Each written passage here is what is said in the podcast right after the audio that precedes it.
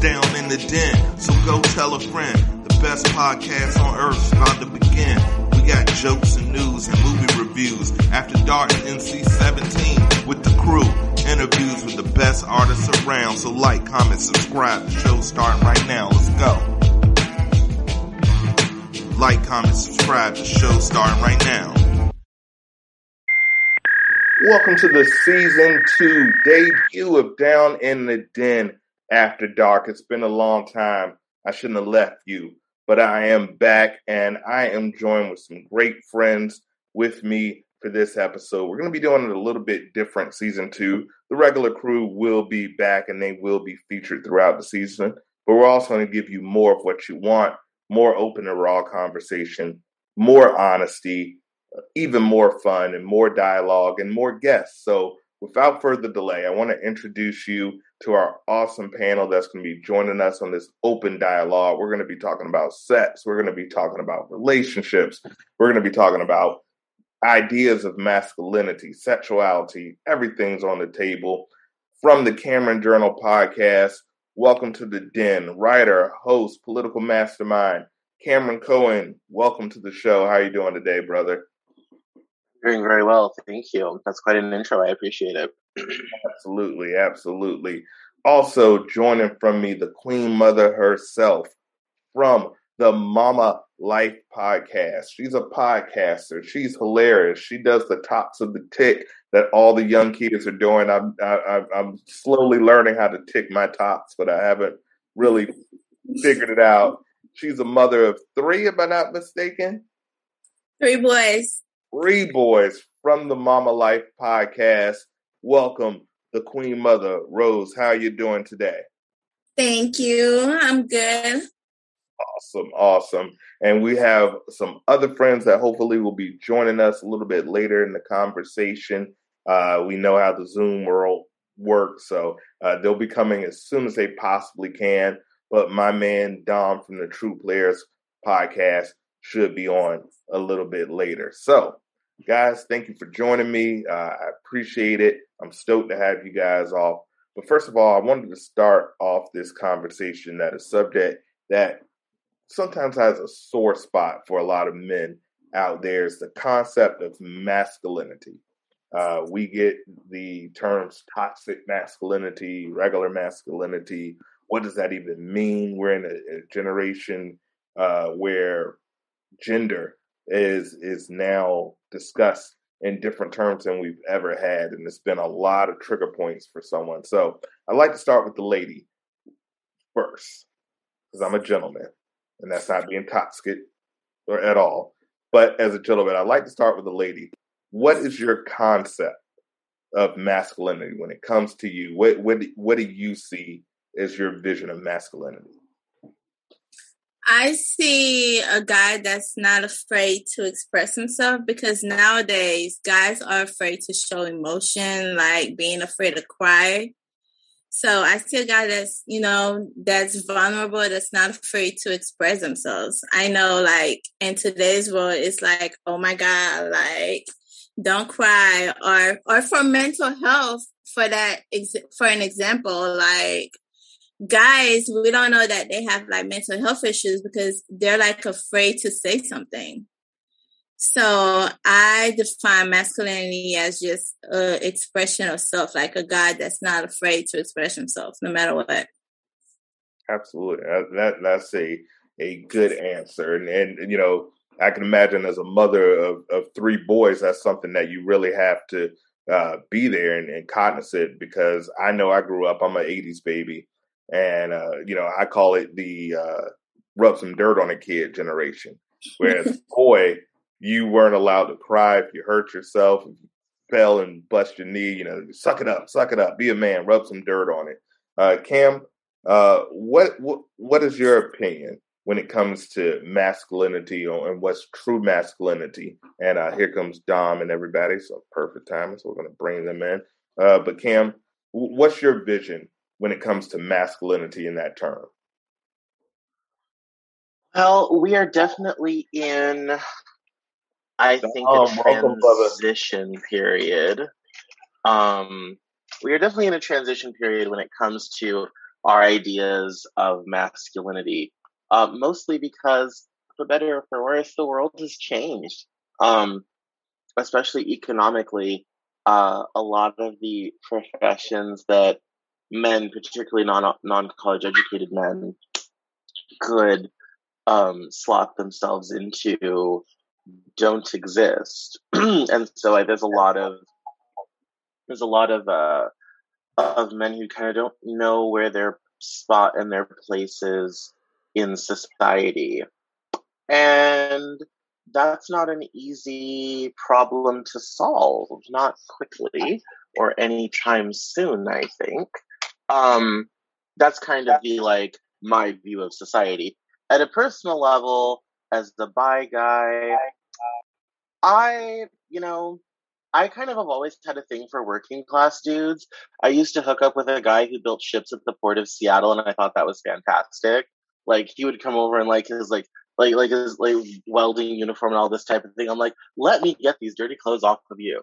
Like I think you know, so I I think it's because I grew up with an aunt whose husband works in an oil refinery. So you know, my young sexuality was you know influenced by these ideas. But um, yeah, I you know it's not, not to the denigration of anybody that works in healthcare or anything else. I just have always you know enjoyed you know a guy who does some sort of like weird technical sort of working class kind of skill. Um, so it, it's it's a it's a weird thing, but we're we're definitely in a transition. The definitions have changed. The place in society for men has changed, and it's it's really tough to be a, a young man right now. It wasn't easy, you know, ten years ago when I was in my early twenties, and it's harder now. And I think a lot of young guys are just they're just not quite sure what to do with themselves. And that's that's leading to apathy, a lot of anger, and a lot of inaction. Wow, well said, well said. And welcome, guys. Uh, my man Dom, I told you he would be here in a few moments. I wanted to make sure I give him his proper flowers and give him his proper introduction. Dom, we were talking about our ideas of masculinity, uh, but from the True Players podcast, this man does sports. He does controversial talk. He does fun talk. He's one of my favorite podcasters from the True Players podcast. My man Dom, welcome to Down in the Den After Dark, where everything's unfiltered, completely raw, and straight from the horse's mouth. How are you doing today, brother? I'm doing well, Sean. How's everything with you? And how's hello everyone on this? Uh, I'm blessed to be on this podcast with you, Down in the Den After Dark. Been waiting for for a long time to join you guys on on this on the platform. Yes, sir. And I'm so happy to announce his partner in crime coming as soon as this links up. His man Joey G. We did an episode, a spicy episode uh, of their show where we were talking about our ideas of uh, child support. And uh, I had a couple of aunts that did not like me after that episode, but they looked at it anyway. So that's all that matters. But uh, Joey G, um, he'll be here in just a moment. So uh, when he comes, we'll of course give him his flowers. But Dom, we were just talking about Rose. She's from the Mama Life podcast. My man Cameron, he's from the Cameron Journals. Uh, salute to everybody. And uh, there's some of my favorite podcasters like yourselves. And there's my man Joey G. Joey, how you doing today, brother? What's going on? Absolutely, man. Thank you so much for joining me. As I was mentioning, I was on their show and, and we had a great time just chopping it up talking about child support, talking about all types of cool shit. So it was a blast. It was a blast, man. I'm so so gracious that everyone could carve some time out and uh, have this chat with me on After Dark. So, Great to be here. Fellas, we were talking about masculinity. We were talking about the idea of being masculine, how it's changed in the last, I guess, 15 to 20 years, at least in my generation. So, Dom, I wanted you uh, to have your net state. What is your idea of masculinity uh, in 2021? Uh, 2021. Wow.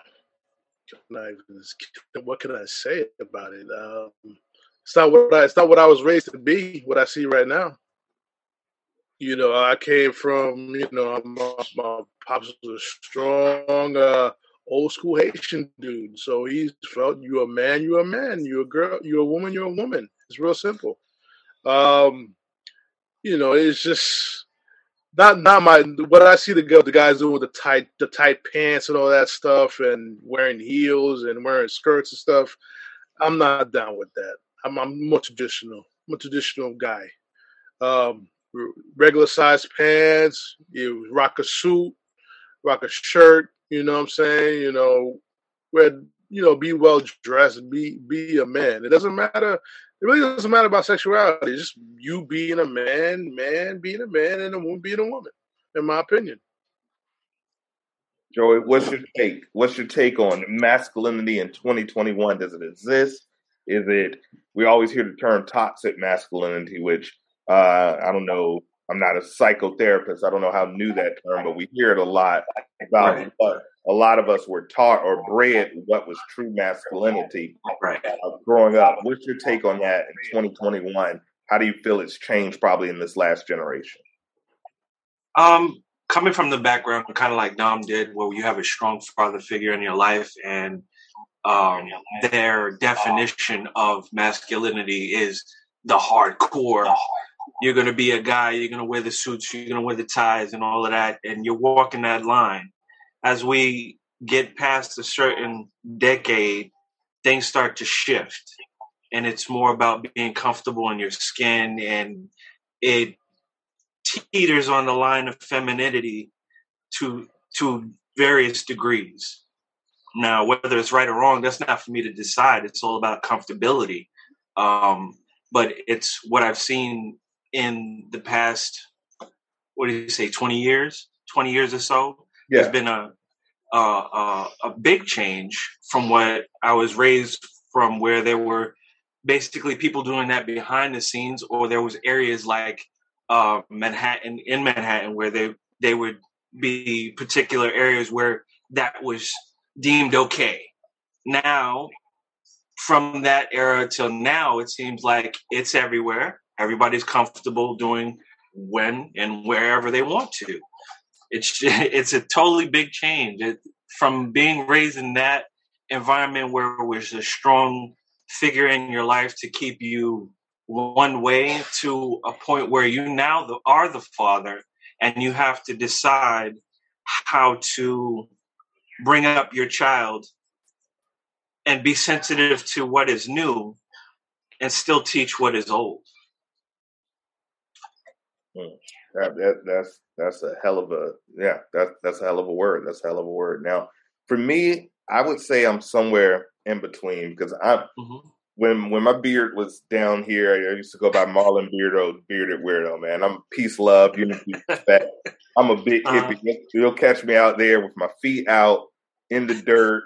You know, maybe with maybe with some party favors. That mm-hmm. that's that's just me. You know, so I was raised father in the home, mother in the home, very traditional. But one thing I was missing growing up was religion. I didn't have to go to church.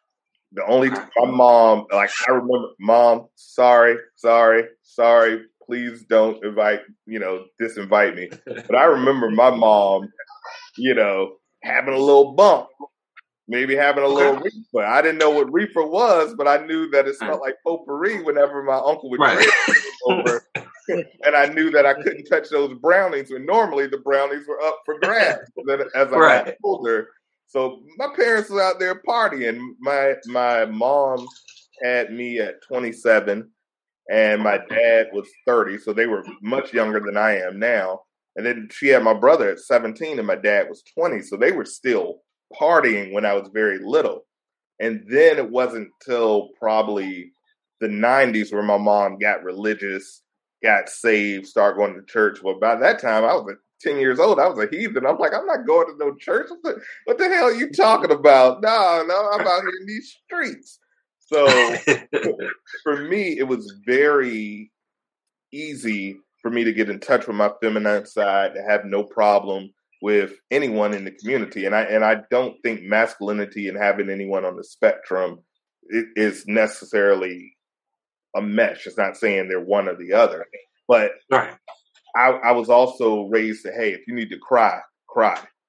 Right. If you need to tell someone something, tell someone something. If you, you didn't have to suck it up. It wasn't until I got in the outside world where my friends that may have not had the father figure that had to be made the father at a young age where I realized, oh, I'm raised different. My views are different. You know, I had friends from all the communities in high school, which I went to high school in the 90s. So having a gay friend in the 90s was like, oh, are you gay? I'm like, no, they're, they're right. They don't think I'm attractive. I would be flattered if anybody felt me attractive. High school me is not anything anyone wants to look at. So my, my views are different. I think it's actually better. Um, right. It's more difficult to be the traditional masculine. Yes. Like I don't see my parents had a house at 25, and I know people that are like in their 40s buying their first house. Mm-hmm. Like my parents are married at 20, and I have friends that are in their 40s that have never been married. So those traditional, but I think that has a lot to do with economics. I don't know. What what say you guys? Who who wants to take a stab on that? I, think economics has everything everything to do with that considering that you know back then inflation when the parents was buying houses back in whether the, the 80s or the 70s inflation wasn't as much as it is now.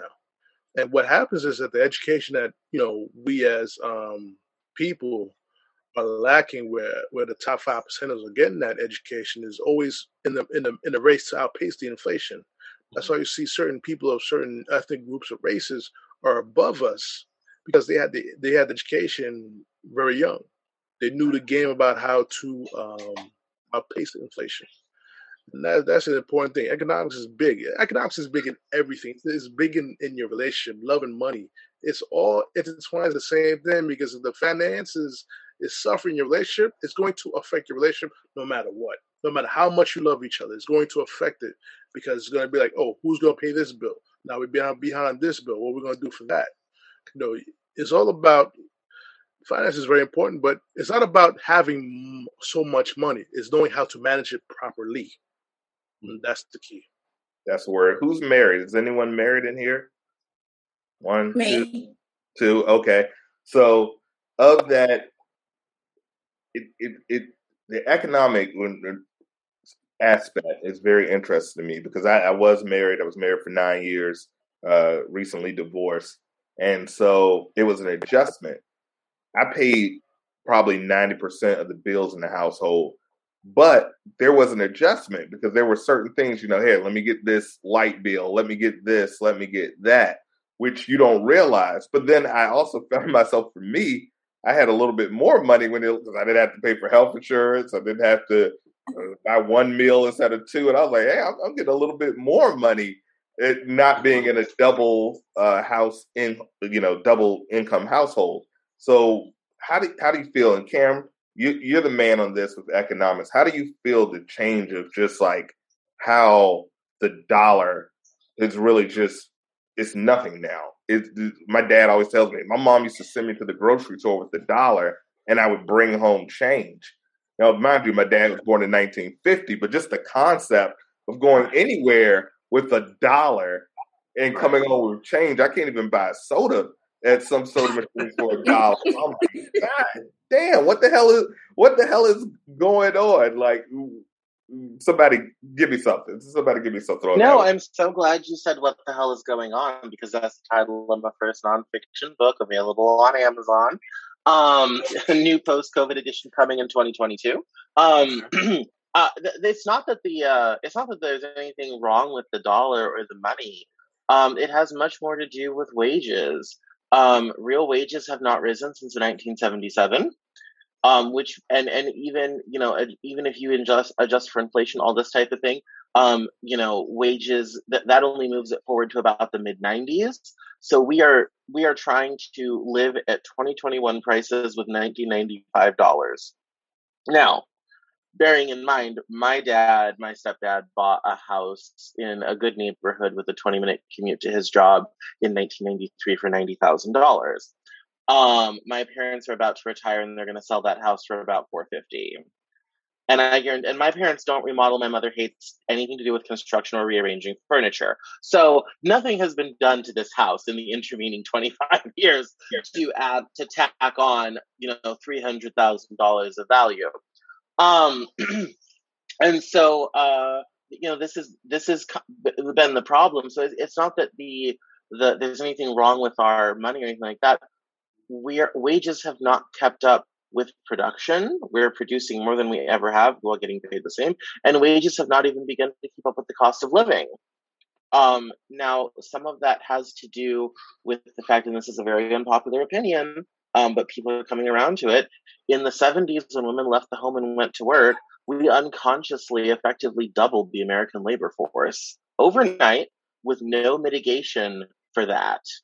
And so when you, and a lot of those women went into, you know, low, low wage, uh, minimum skill jobs and that and because of the labor force increased like that so quickly literally in a decade um, that had a profound effect on, on, wages and wage growth and all this type of thing.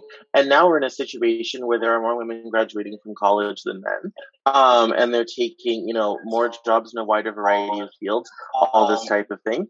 And so there's kind of there's kind of been this very you know odd and different transition. And it even also affects sex and dating because men tend to date horizontally socioeconomically or they will date down.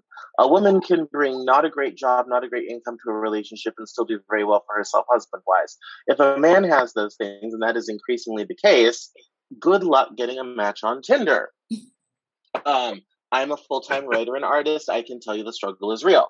Um, I live in a town where people work for Amazon and drive Porsches. It's not fun to date in this environment. So, um, you know, all those things have, uh, have, have changed around. I mean, yeah, you can't get a loaf of bread for 35 cents anymore. Um, you know, or, you know, all this sort of thing. But, uh, the, the real fundamental problem is that since 1980 and when Ronald Reagan tore apart the reforms of the New Deal, wealth has increasingly flowed to the top and to those who own assets rather than those who derive their wealth from labor, which is a very fancy way of saying the rich are getting richer and the poor are getting poorer. And the, the wealthy are, are hoarding money at, at the top. And this is also from a generational cohort perspective, this is then to the disadvantage of the tail end of Gen X and most millennials. Of all wealth in this country, millennials only control 4%, and 2%, 2% of that is owned by Mark Zuckerberg himself.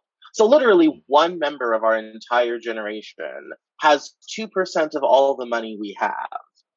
So, you know, when you start having so when you start having conversations about manhood and masculinity and all this sort of thing, and I, I used to write for the Good Men Project and we were having all these conversations about manhood and masculinity and i was writing about sacred archetypes and all you know these the kind of the, the spiritual path of being a man which i think is very important. Um the the real kind of moral of the story is that um and, and this and this is something that people it's a tough pill to swallow um modern men are economically disadvantaged now that's not a narrative we're prepared to talk about in this country that's not something that people really want to hear um, and obviously, it's worse if you're a person of color. But the reality is that men are economically disadvantaged, and um, particularly non college educated men are economically disadvantaged. And that's going to have social implications in the future. Um, if you want to find out what happens to societies where you have large masses of unemployed young men, I would invite you to go look at the Middle East because everything over there is going so well. So um, this is something where you know down the road we could start to see really nasty social blowback from men being excluded from society and not being properly prepared, not for the economy that we wish we had, but the economy we actually have. Um, and obviously, automation and this sort of thing is only going to make that worse. So, I mean, I, I, suppose you know if you have you know if you've managed to build a career and have a job and all that type of thing, I think there's a lot of mixed messages in the environment right now because while a lot of women say, oh, they want to have, you know, a sensitive man who's vulnerable and all this type of thing, um, I would have some questions to those women about the men they date. Because I hear what y'all saying, but your behavior does not match your actions. so, like, so there's and I think that's the mixed messages that men are getting. It's like we're having all these conversations about emotional vulnerability and mental health and all this type of thing, but it, it's very difficult to say that that's going to get you anywhere in a dating or marriage scenario, given the fact that you know women, you know, if a man is, you know, reasonably attractive and emotionally unavoidable, um, ladies form a queue to the left. Um, and I think that's part of the struggle that young men are having nowadays, which I think get, gets you, when you look at it this way, you see why Jordan, Jordan Peterson appeals. So I'd like to hear from the two married people because it, Cameron brought up some interesting facts, and you know I, I've given my story of coming from a two household income and actually making having more disposable income after losing that partner. For you guys, how does that structure affect your relationships? Is it a 50 50? Because I know I, I see all the time where it says, I'm not living with no man that I got to go 50 50 with. I, I hear that right. all the time. And that kind of triggers me a little bit because I'm like, dude, you, you live here, bro. Like, what are you, what are you talking right. about? But then that goes back to masculinity. In my actual past relationship, I paid 90% of the bill. So I found myself right.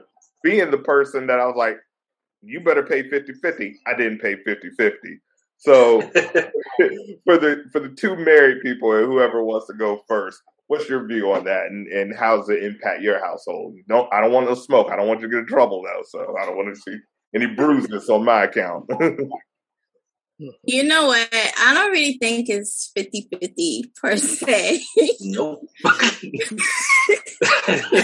Keep it real. We speak you know, power here for real, like it's not really 50 50. Like, honestly, the only thing I honestly pay is like the light bill, and my husband takes care of the mortgage and other stuff. But when I was working, like, I still felt like it wasn't 50 50 because he's always like, I got it, I got it. So, so yeah, like he's an accountant, so he knows how to manage his, you know, money right. So the money flows because like every month or so he does like the budget and stuff, which I'm bad at because I like to spend money. So honestly, I don't really think it's really 50-50. Even with other married couples, it's never gonna be 50-50. So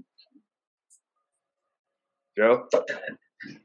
I agree with it. I agree with what she said. Um, in in my household, it's it's the opposite. My my wife is the breadwinner because her job pays more. Um, and even if I was to catch up, she would still be in charge of the money. So, and it, it's just because she's more financially responsible in that. Like when it comes to paying things on time and thinking ahead for or planning for vacations and things like that, she's more on point when it comes to those things. Me, I'm kind of laxy until it comes to crunch time. Then it's like I can put my two two cents in, and we can make this happen. But eh, I'm more of the um, fourth quarter player, and she's the more of the the the whole game player.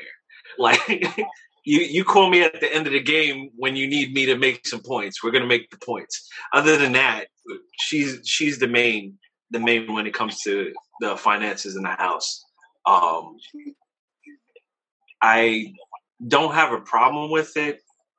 Um, that she keeps up with it, but then again, on the other side of the spectrum, my masculinity is like I should be the person in charge of these things, or I should be putting the money on the table to have it divvied up it shouldn't be coming more out of her pocket than my pocket. I feel like I'm always playing catch up when I am working. So any money that I get is gone. so there's no really saving as far as my pockets are concerned. So it's it's the opposite spectrum as far as um, what she she just said, and um, that's from my my point of view and the way my marriage is right now. Now you mentioned, you know how uh, you know that can sometimes hinder your masculinity or make you feel some kind of it make me feel that way yeah. yeah make you feel now in my opinion i think that's the toxic part because i think a partnership which I, ideally in a relationship should be a partnership and mm-hmm. it doesn't necessarily have to be financially like you handle what you handle well right if we're a team we all can't be LeBron. You know what I mean? Somebody got to be J.R. Smith and just you know forget to call timeout. Somebody has to be someone. You know, someone has a role on right. that. Um, on that team. So for me, I know coming out of a, a nine year, well, really a 15 year relationship, but being married for nine years, it, you know, it was interesting. And ours broke down over mental health issues, uh, not necessarily financial, but financials can can compound on that when other things are going on because you're like, hey, I'm paying this and this right. is not happening and this is not happening. I think that led my area of toxic masculinity was being not being able to channel that. So instead of saying, "Hey, let's go get counseling," let's go, which I do now. I'm I'm pro, but back then, right. Black man, I didn't go to counselor. You know, I no. I, I smoked the L and and watch watch the movie, uh, call it a day. That that was my outlet. So. Right. How, how do you guys and Dom? How do you feel? You, you're also on the single train with me how do you feel that contributes to relationships now with the balance with the financials and and everything what, what's your uh, intake on that uh, my intake is i believe uh, I, let me just start with a previous story about with my own parents. My mother was a breadwinner. My father was a strategist. So they pretty much clean off each other. My father was a, was a hustler too, so he was like, "Oh, she make more money than me?" My his ego wouldn't let that happen, so he had to do other hustles. But grand grand um, scope of things, as far as the masculine side of it, he had to be the strategist. He had to control where the money was going to be accoladed, um, applied to. So I guess in the sense that they has balanced each other off, in a sense, because she was getting more, more money. I mean, not it was that big of a difference, but she brought in the more money. He was a strategist to, to know how to the the the checkbooks was balanced and the uh, mortgage, all the bills was paid. That was him. That was the mastermind behind that. She just was she just sat back and chill and worked. That's it. You know, um, that's the thing too. Um, as a man, in my opinion, that's my humble opinion. Um, he should know how to strategize and do handle the money aspect of things, no matter if he's a breadwinner or not. You know, it's um, it's not easy but um, is is good. It makes it even better when you have a partner that's understanding as well. You know, if your partner's understanding and understands that your faults, we're not perfect. The thing is that a lot of people enter relationships and marriages thinking that the other person got to be perfect. There's no such thing. There's no such thing as perfection in a relationship. So you got to find a way to fill it. You the thing is you have to fill each other's holes. you know. About you know. I,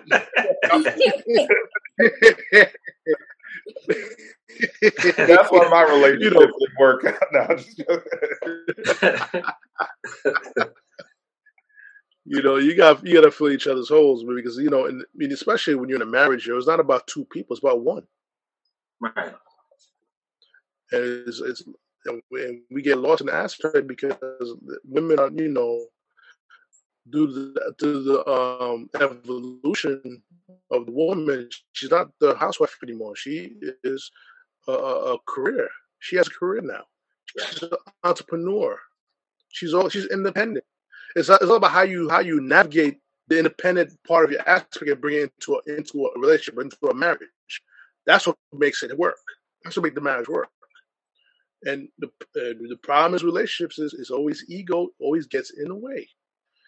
And I feel that, you know, once you get the ego out the way and you could now navigate, work with each other, I think anything is possible in the grand scheme of things. Yes. Absolutely. Agree.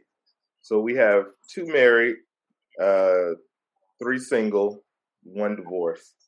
Um, do do we feel married? Is that an outdated concept? Is it because I, I was I've been looking at Kevin Samuels lately, I didn't really rock with him before, but I, I, have watched a couple of episodes and a little bit more and more and more. And I'm still not 100% with him because a lot of the aspects he talked about are more faith based, which I don't think they necessarily have an impact on relationships. But some of the women are are super unrealistic, you know, or, or what they expect and what they bring to the table. And I think we all could probably, as you mentioned, ego death is a good thing for everyone. Having your ego kicked and, and curb stomped can really help you as the development of a person. Uh, so, what, does does marriage have a place? Who who wants to take that? Do you, does it really even have a place besides you know a, a financial situation now? Does it? It's really just okay. You can you have the rights to if I die, you can pull the plug on me, or if I go crazy, you can tell me where to go, what loony home I go to. Besides that, is, is it is it really a purpose? I feel like the divorce rate is that like I'd never thought I'd be divorced, and here I am. So I I feel like it's probably they say it's fifty percent. I feel like it's much higher than that. And then I think the marriages that are actually happy are probably significantly less than that. Is it an outdated concept? Who wants to take that? I have so much to say about this. I have a friend in Vegas who I'm very old fashioned. I grew up evangelical. I was always the whole thing of like, you know, you get up, you meet somebody, and then you like get married. Um, and divorce is the dirty word that you never say. Um, obviously, my views have changed and moderated as I've gotten older. Um, my last relationship ended badly, and thank God we didn't get married because that would have been it would have made it ten times messier than it already was. Um, and um, and we also had conflicting, basically conflicting mental health diagnoses, um, where you know therapists were kind of like, "This, this is not going to work," um, and then I agreed with them, and that was the end of that. And uh, and so, uh, but her and I have, been, have had many long conversations about the nature of of marriage and relationships and all this type of thing, and. It, it, I liked how Dominic brought up perfection because she has this idea like if you're a good man and you're going to be with her, there's this whole like list and litany of things that you have to do from housekeeping on up. And if you don't not do any of them, then it automatically means you're disrespectful. And then that's just not going to work. And I'm kind of like, we're talking about humans here. I mm-hmm. guarantee you somebody's going to screw it up. Like that, I can promise you. I can't promise much, but I can promise you it's not going to be perfect every single day. Sure. Like that's just the reality of it. And for her, that was not something that she was willing to accept. And I mm. was kind of like, I mean, I don't mean to be all Kevin Samuels about it, but there's a reason you're single at 42. Like, I mean, that's, and I'm not usually that guy, but it's like this attitude begets, you know, certain outcomes. And I, I've, I've gone from the I want to get married and have lots of kids to I want to get married but not have kids. And now I'm kind of like, I don't even know if I want to get married anymore. like, like I'm, I'm like, I just, I'm just like devolving, like, because it's just like, and especially like, I'm 33, I'm dating, you know, I have four friends who are either divorced or getting a divorce right now. Um, all kind of in this age range. Um, and you know, and, I have one friend who 20 year relationship is going, uh, you know, six, six year over here is going, all this sort of thing. And, um, and because people like to sit down and tell me everything, which is great when I'm doing a podcast, not great when I'm just on the phone with people. Um, I get, you know, inside the inside track on so many of these relationships and i'm just i'm kind of just really discouraged by the the whole thing and kind of how relationships break down and so i think i don't think marriage itself is an outdated institution. Married people are happier they tend to live longer they tend to have more money and our economy is definitely calibrated to have a two income household particularly when it comes to buying a house um all this sort of thing so i mean there are definitely positive benefits to being married. And this is going to piss a lot of people off, but it's also the ideal environment to raise children. Having mom, dad living together in the home, studies have shown children from those types of homes, they make more money, they graduate college at a higher rate, they go on to have more successful relationships themselves. Now, I came from a I came from a home where my the parents that I grew up with are stayed together. Um, my mom and my dad got married when I was five. Yeah, no, six. 1994. I was six. Um, my father and my mother did not stay together. I didn't meet my father for years and years later. Um, a common black story, but true. Um, so, uh, and uh, and, so that you know, and that you know enables you to have the money to send your kids to college and for them to do better and all this type of thing. So I don't think marriage is an outdated institution. I just think all of these mixed messages and all these mixed ideas and all these rather old fashioned ideas that many women have about relationships is the problem. In terms of women kind of want to have their cake and eat it too. And that's not going to work. Like, you can't, you know, on the one hand be like, oh, I'm independent and I want everything this way, my way, and all this type of thing, while also wanting a marriage and a man and for him to pay for everything and do for everything, all this type of thing. You can't have it both ways. And the, the, there's one kind of canard I keep hearing from like women my age is that they kind of want things both ways. And I'm just like, that's not a thing. And that's not just men and women, that's a human problem. That's just not a thing. like. Rose, what what's as a happily married woman, mother of three, you you've mentioned that, you know, hey, it's not really a 50-50 environment, but obviously raising three boys is a hell of a job. It's a very important job, a very rough job, also a very rewarding job. So I would never negate the contributions into the household. And I and I mm-hmm. agree with coming from a household where I had both mother and father, I can look at my own siblings and see the difference. I thought I had grew the Cosby life, and then when I was mm-hmm. 17 and I was graduating, my dad said, hey, do you have an extra invitation for your sister? And I was like, oh yeah, I got who? He was like, yeah, you have a sister. She's 19. She's coming. I'm like, bro. At, so at 17, I found out I had a sister, and I said, where the hell? When did this? happen? I'm trying to do the math in my head. He was like, yeah, well, you know, me and your mom was separated for eight years. You know, that's how black families do. They don't actually sign paperwork. They just separate. Mm. And he went and had another relationship and had my sister, and they did that. And then he came back, and then they got back together, and I was born. So I found out at 17, oh shit, this is not the Cosby life. There's some demons in this household that I didn't know about. And then as I got older, I'm like, oh, there's a lot of demons. Oh shit, this is hell. This is where the demons live. But I love my I love my parents to death. They're you know God bless them, I, I have both of them. So, how's it for you, Rose? Uh, for me, that was what I saw, which changed when I got older, and then reality was like, no, you didn't have a perfect family life. Shit was messed up. How's it for you in your house with being married, having three uh, kids, being happy, but do you have those strife? Do you have those arguments where you feel like you guys are not balanced? you guys are not on the same page and do you feel that hey sometimes this concept of being married is not working for me and i'm just pushing through? Or do you feel like you know every moment yeah there's some challenges but at the end of the day i wouldn't take anything back?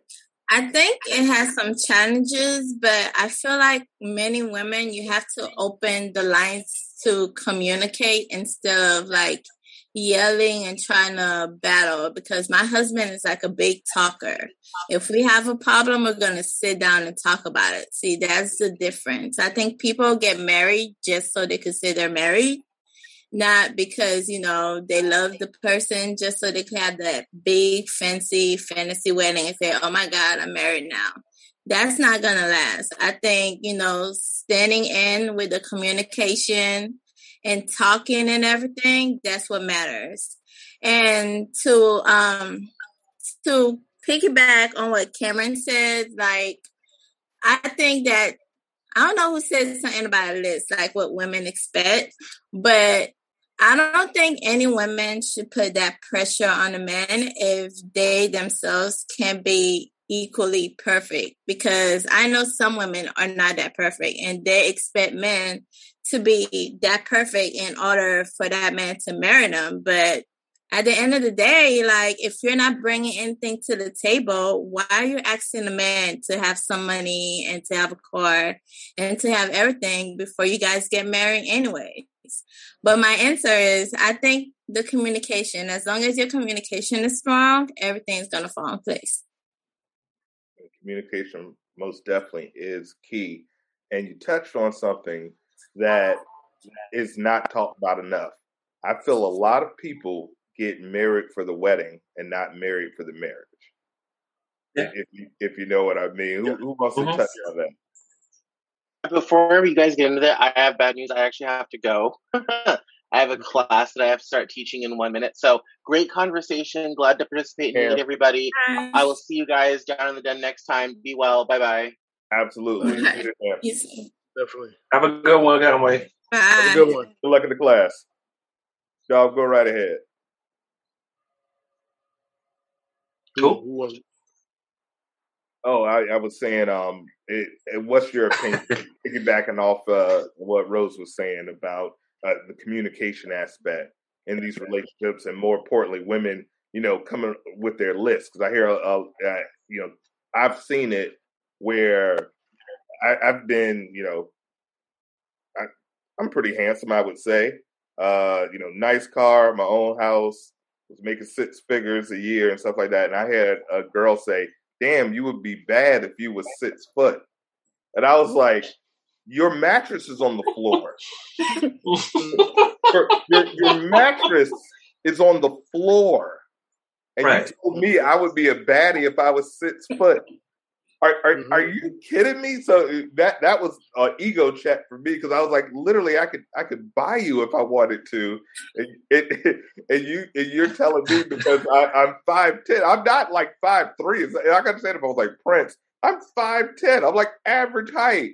And she was like, and, and it blew me away. And I was like, I'm not even interested to you. You gave me a backhanded compliment. So how, how does that? How do you feel about that, though?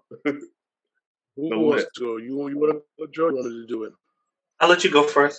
I'll let you, you go first. I'm holding my tongue right now. I'm making notes. Any female comes to me like that, the door is, is the door is automatically closed on her. She'd only be a one night stand from there. Only be a one night stand. I ain't got time for that. You know, I mean, what what are we doing here? I, dealt with a situation. I dated a female who had no papers, and I watched how her family and Georgie could could attest to it. I watched how her family tried to, um, uh, you know, denigrate me, degenerate me at all costs. And I'm here sitting there. I'm like, um, you have no papers. And to the point that my mother had to step in to help her get her paper, try to help her get her papers. She told she told me, "Oh, your mother doesn't know about immigration." I said, "Hold up, my mother came from Haiti, and everybody who she sponsored got their visa in six months. That was that was up until her last days, 2018. She was getting people their visas in six months because she knew the lingo, she knew the language.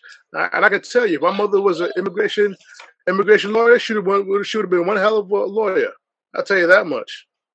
So that's another issue too with the list, and not not just the girl, not just the female, but her family as well. Especially because her family full of women.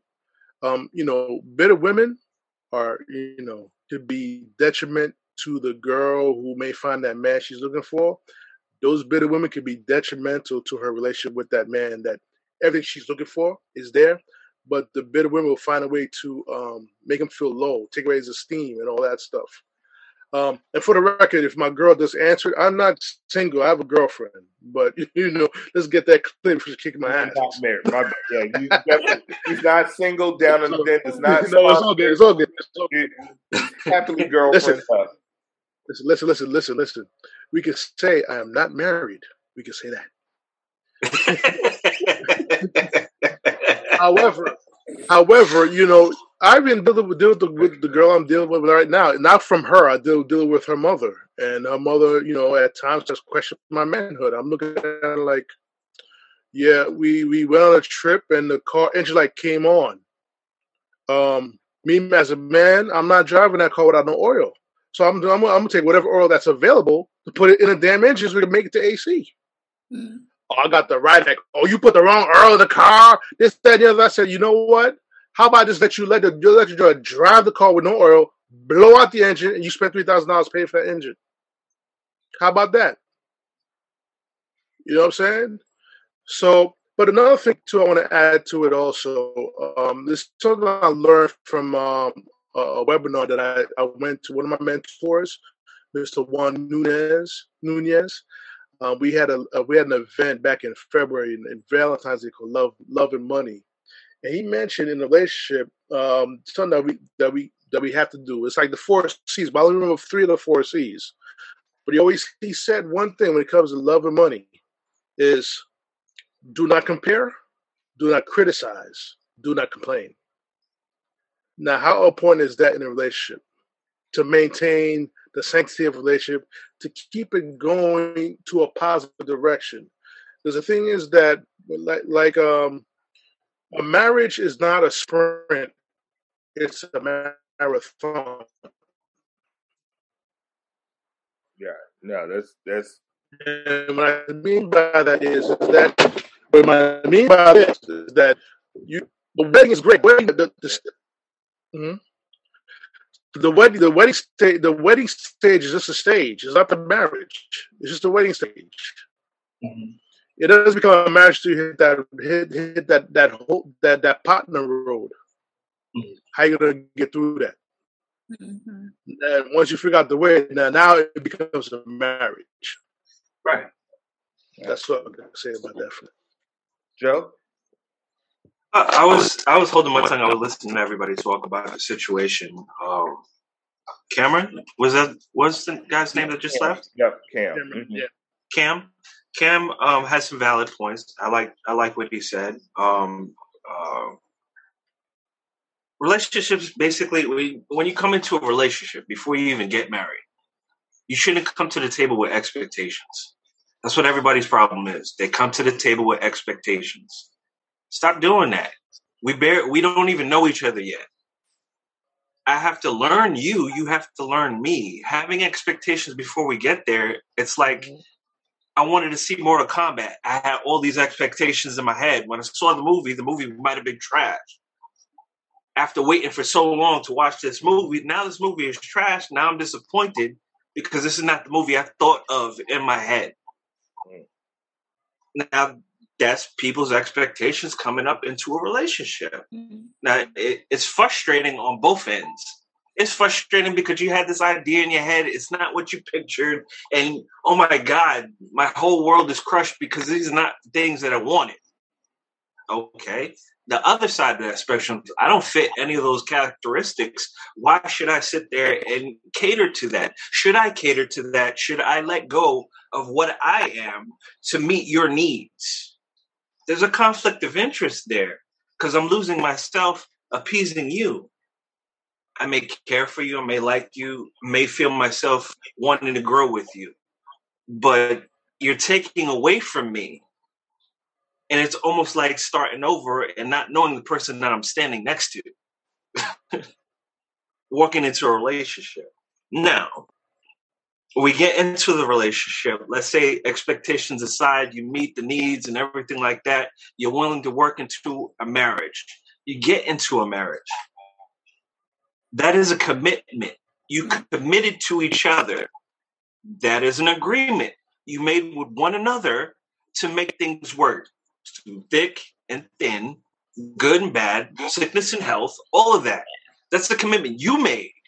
You said your words when you said your vows, that's what you said. To go against that, that's on you and your partner. Hmm. You try to make it work. You go through the stages, you go through the counseling, you go through the ups and downs. Oh, I can't stand him because he didn't take out the trash. I can't stand her because she talks too much. I don't know. There's so many things to add to the equation, but it's a give and take. Come on now. Let's be realistic about the situation. Not all the times it's going to be 100% uh, Disney ending, happy ending, and everything is going to be hunky dory. It's not. It's not. It's a give and take type of deal. Sometimes you're going to have to look over the flaws of your partner and see if you want to continue your relationship with them to carry on. Sometimes you get into binds where I have to carry the ball for a few and I'm just going to have to carry it until you get get right. And then pass the ball to me and let me carry it the rest of the way. Mm-hmm. Sometimes it's going to be a give and take like that. Sometimes it's going to be y'all walking parallel together, not necessarily y'all both doing even things, just walking parallel together. The fact that you're there and you're committed to each other should be it. If you're in my line of sight, I shouldn't have no problems. If I see you, you see me, there should be no problems. There should be no question because my vows, because of what I said, I wanted to marry you. That should be it. That should be it. The questions and things that go through your head is something you're going to have to ask yourself. Why do I have these thoughts in my head?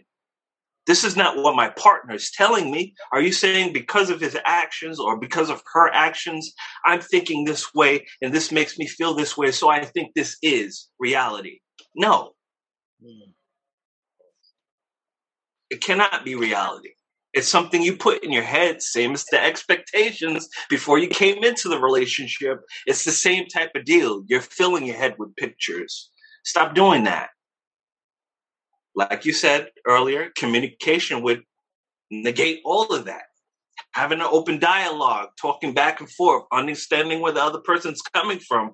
Yes, that is key. That is the big key to the whole equation.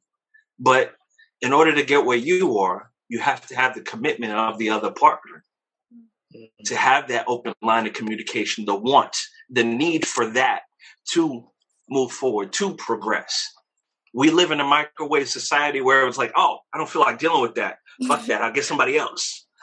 It's yeah. it's just like that. I see it on TV. Why can't it be me? Like all these celebrity marriages that are like three seconds.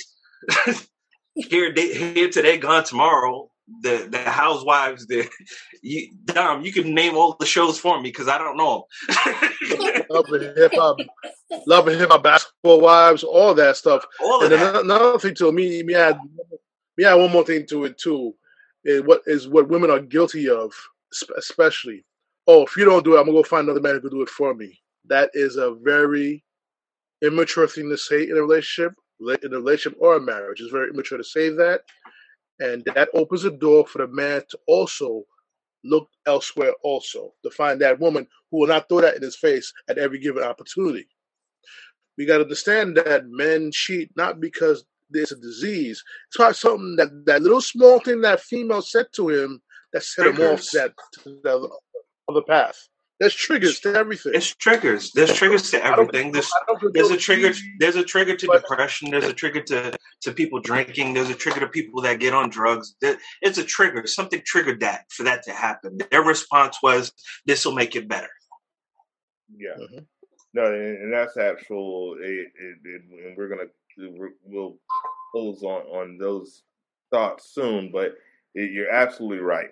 Triggers are a key, and we unfortunately often don't recognize or realize our triggers mm-hmm. until we're triggered, and then we right. don't know our reaction until right. we're until that triggers because and oftentimes that's your first time something that happens.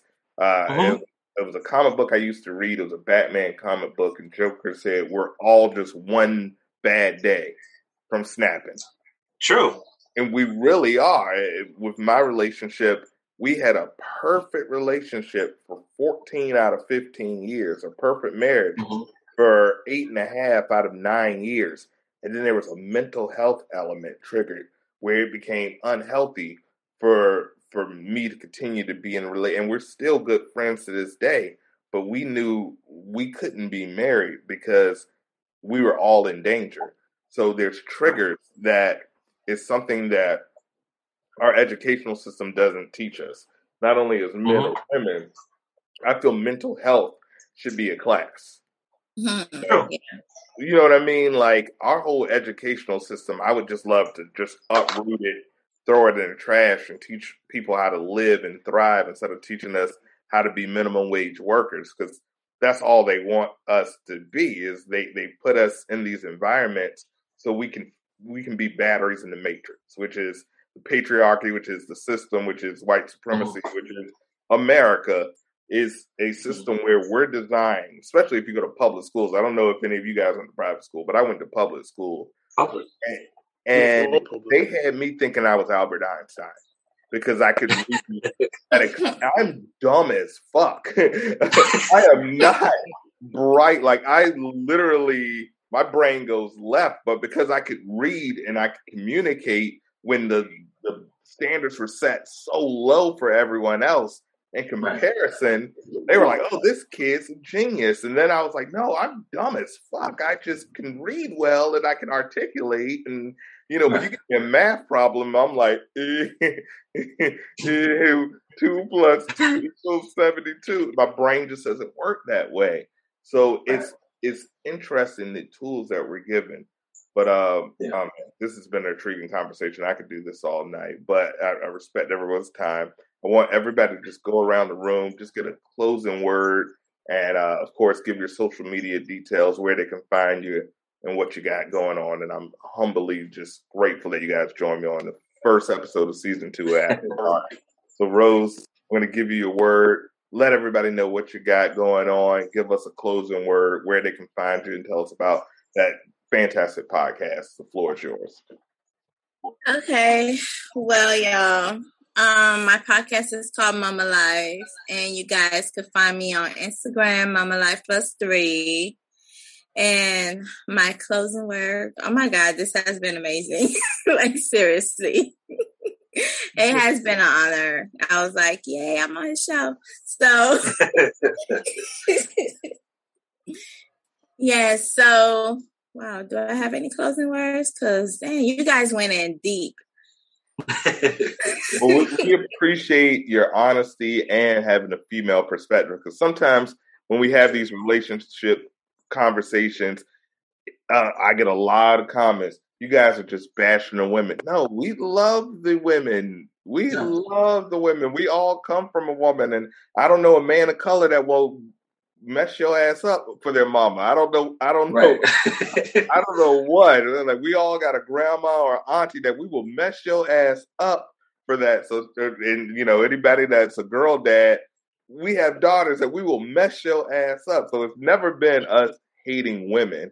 I think is a situation where we hate the energy that's been taught to women and men that we just have to stop this miseducation that we can, yeah. you know, we're not fighting each other. We are on the same team.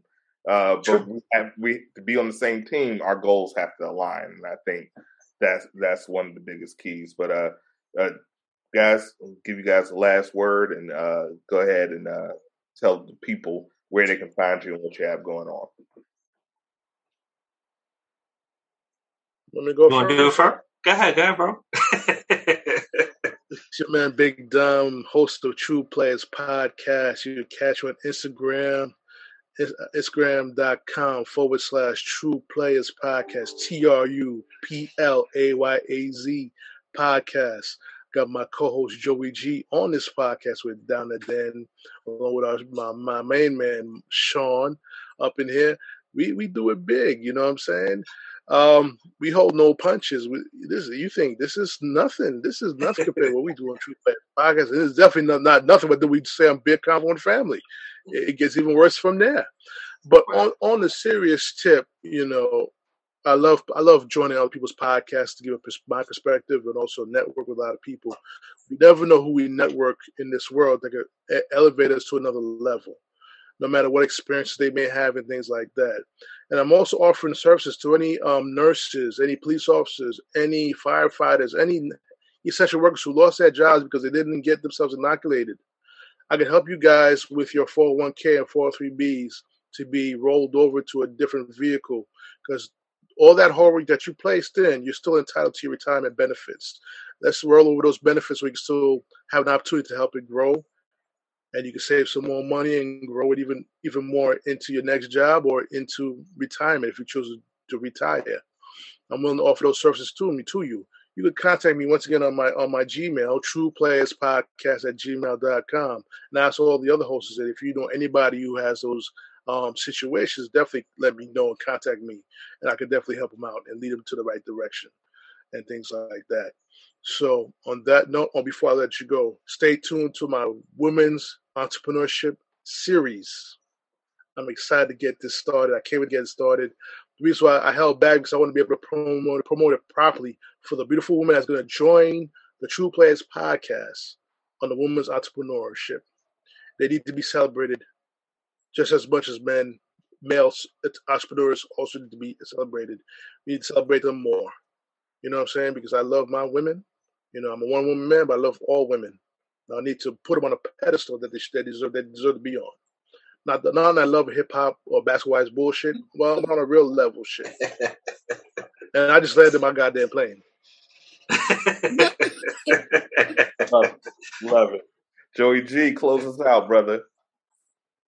What's going on? This is your man Joey G, host of Bear Convo and Family. Uh, it's been a pleasure being down in the den. I, I, really enjoyed the conversation with people. You have valid points. Uh, you give me points to think about and points to points of uh, perspective that may have been overlooked in conversation. So I appreciate that. Um, I, I, was taking notes. I was taking notes. I was literally taking notes as as we were having the conversation because these are key points. What you guys were talking about, I had to sit there and write these key points down because I wanted to hone in exactly on my points. These are things that I felt before, but after hearing you guys talk and everything like that, I was like, yeah, these are these are the key points I need to bring into this conversation, and I was glad to be able to uh, join and be a part of that. As far as reaching out and, and wanting to be a part of uh, my social media and everything like that, Bear Family and Convo. You can see me on True Players Podcast. You can see me on Down in the Den. I'll be back. Um, I'll be back, but and I'll be around. I'll be around. So you can check me out anywhere there on Facebook. You'll see me up there. Um, look for Latin Dragon. If anybody, Latin Dragon 1977, if you're playing PlayStation, uh, Xbox, or anything like that, I'm out there. I'm gaming also. Uh, trying to get in this Twitch, man. I'm trying to figure out. Apparently, I saw what the money was leaked. I said, I'm in the wrong platform. I need to go and get on this Twitch. I'm trying to. It's it's it's a little combination of what you're doing now, just a little bit with the controller in your hand. Uh, we, can get back to that one. Um, but the other thing I have going on is uh, the Gomez Legato. You can check that out on Etsy. Uh, we have a store for uh, jewelry, T-shirts, and various things that are coming. Ornaments for Christmas, um, more ethnic based because that's lacking in the market right now, and um, that's what we're pushing for Christmas this year. Um, check it out when you get a chance. And till next time, I look forward to it. Absolutely. Well, Queens, Kings, uh, Cam, who's not here, shot, uh, check him out on the Cameron Journal podcast. Uh, it's available everywhere that podcasts are heard. It's an amazing show. Uh, thank him for uh, showing up. We know he had to t- uh, teach a class, so I thank him for carving. Thank Rose. Check out the Mama Life uh, Plus Three podcast for all the mothers, for all the fathers. It's family friendly. She's cool. She's dope. She's amazing. Thank you. Mm. My man Dom and my man Joey G. Thank you, True Players Podcast. Check out everything Joey G has going on. Check out everything Dom. Get those products that they're purchasing if you know anyone that needs those services. Also, we have Down in the Den merch available. You know, links in the bio. We got shirts, we got hoodies, we got the Down in the Den After Dark with the sexy lips on it, like my sexy lips. so we got that. We got draws. We got uh, we got we got everything for real. As my trademark say, everything's for sale. So go out there and get yourself some products. And uh, mm-hmm. as always, guys, it's been season two. It's been a blast, man. I think this has been the best episode. Shout out to my other co-hosts from the other episodes. I love you guys, but you know this has been the best episode. So uh, all of these people I hopefully will uh, accept my humble invite to return because I don't think we are done with some of these conversations, and hopefully I can, uh, you know, whenever they need me, I'm there. That's what the whole Denmate community is about. I always say, man, uh, anybody that has passion, purpose, and a plan, I rock with you. And all three of you, including Cameron, all four of you, have that in spades, and that's what I look for. That's mm-hmm. what I, I love. So Thank you guys again for joining us. This has been episode one, season two, Down in the Den After Dark. We're unfiltered, we're unrated. you you get the real raw Sean. My voice don't even sound the same. You know, normally I'm like, you know, but no, you get you getting the raw Sean. So after dark, thank you guys again for joining me. This has been another stellar episode, and as always, in deuces. So like, comment, subscribe. The show's starting right now. Let's go. Like, comment, subscribe. The show's starting right now.